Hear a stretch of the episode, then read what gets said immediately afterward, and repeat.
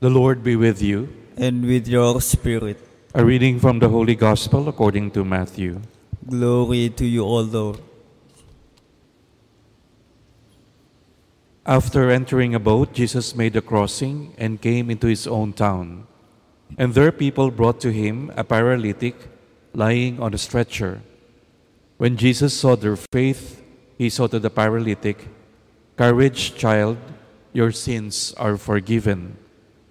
At that, some of the scribes said to themselves, This man is blaspheming. Jesus knew what they were thinking and said, Why do you harbor evil thoughts? Which is easier to say, Your sins are forgiven, or to say, Rise and walk? But that you may know that the Son of Man has authority on earth to forgive sins. He then said to the paralytic, Rise, pick up your stretcher, and go home. He rose and went home. When the crowd saw this, they were struck with awe and glorified God who had given such authority to men. The Gospel of the Lord.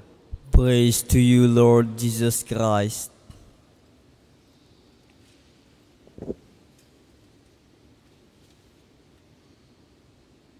Our Gospel reading is taken from the chapter 9, the beginning of chapter 9 of Matthew.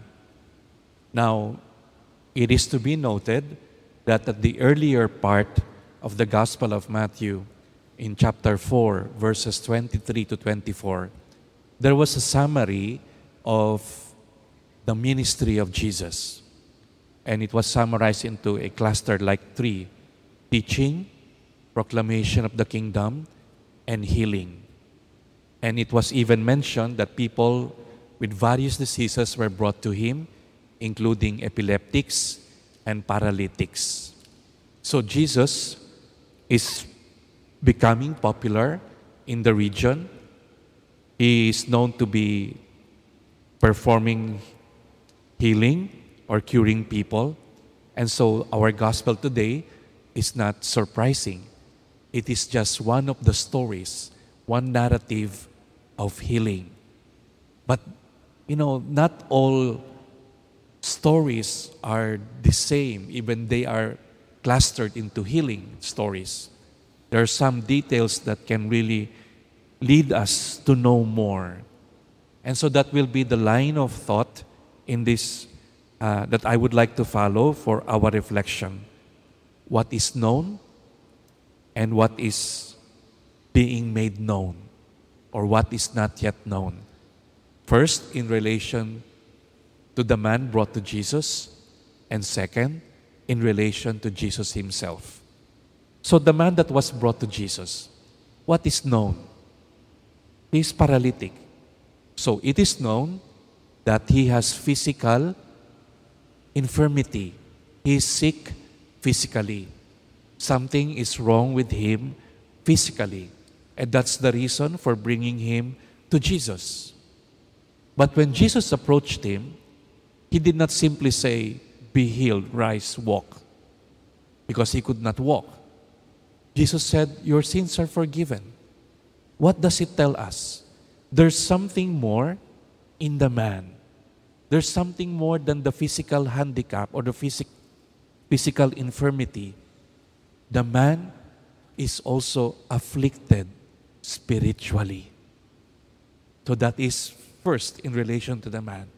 Now, in relation to Jesus, as I have mentioned from the earlier part of the Gospel of Matthew, people know this is not the first time that Jesus would heal. But there is something that they have not yet known.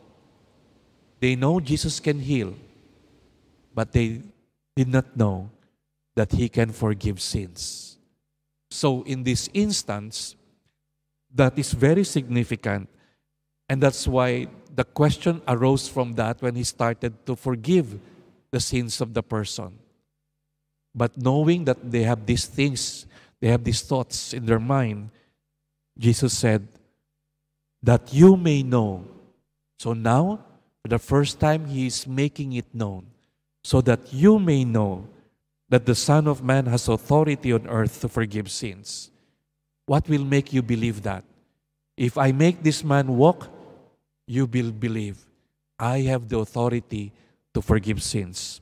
And so he said, Rise, pick up your stretcher, and go home.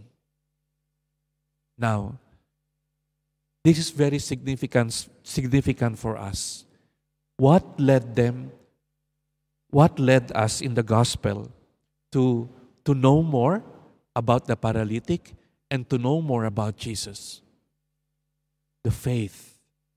Faith led them to Jesus.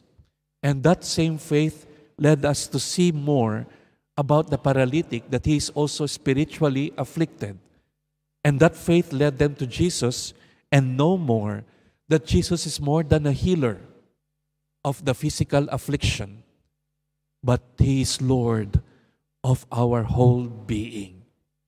Now, this tells us about our own journey of faith. That our journey of faith, we may say, has two directions. One, it brings us deeper into ourselves, brings us deeper to know more, to look deeply, to look into our inner afflictions. Most of the time, what is most accessible to us is what the eyes could see. But the gospel speaks more than the outside, than the body, physical and spiritual afflictions. There are so many people who maybe physically are very look very normal and healthy. But by their conduct, by their behavior, you will know that something afflicts them inside. Something burdens them inside. You could sense somehow there are pains inside that would like to be that would like to be noticed, that would like to be addressed. These are our spiritual afflictions. And it could be as many as the physical afflictions that we may know jealousy, envy, anger, hatred, greed. You name it. Every sin brings affliction to the spirit. And some, it's not all the time that we are aware of it, but somehow they come out. And only when we come closer to Jesus, that slowly we become aware of that. We see our darkness in the light. And that's why to see the darkness in our, inside ourselves, we need to approach Jesus, who is our light. That's the first direction. The main direction is to know Jesus. And as the gospel has shown us, He is Lord not only of our physical afflictions. We turn to Him not only for our physical needs, but most especially, there's more that the Lord can do for us, and that is to liberate us from within. He is our Lord and Savior of our whole being. And that's why the second part is it leads us to seek Jesus for integral liberation, for our whole being, both body and spirit. And I think our religious experience of God will not be complete without the experience of God's mercy and forgiveness. First, they brought the paralytic to Jesus to heal him physically. But Jesus gave him more than physical healing. He liberated him both body and spirit. And what could be more beautiful experience than that? And so let us continue our journey in faith. But as we continue our journey in faith, let us remember this story of the paralytic who was given healing both body and spirit and who showed to us that Jesus is Lord and Savior and Liberator of all our afflictions, body and spirit. We pray, Lord, deliver us from all that afflicts us, both body and spirit.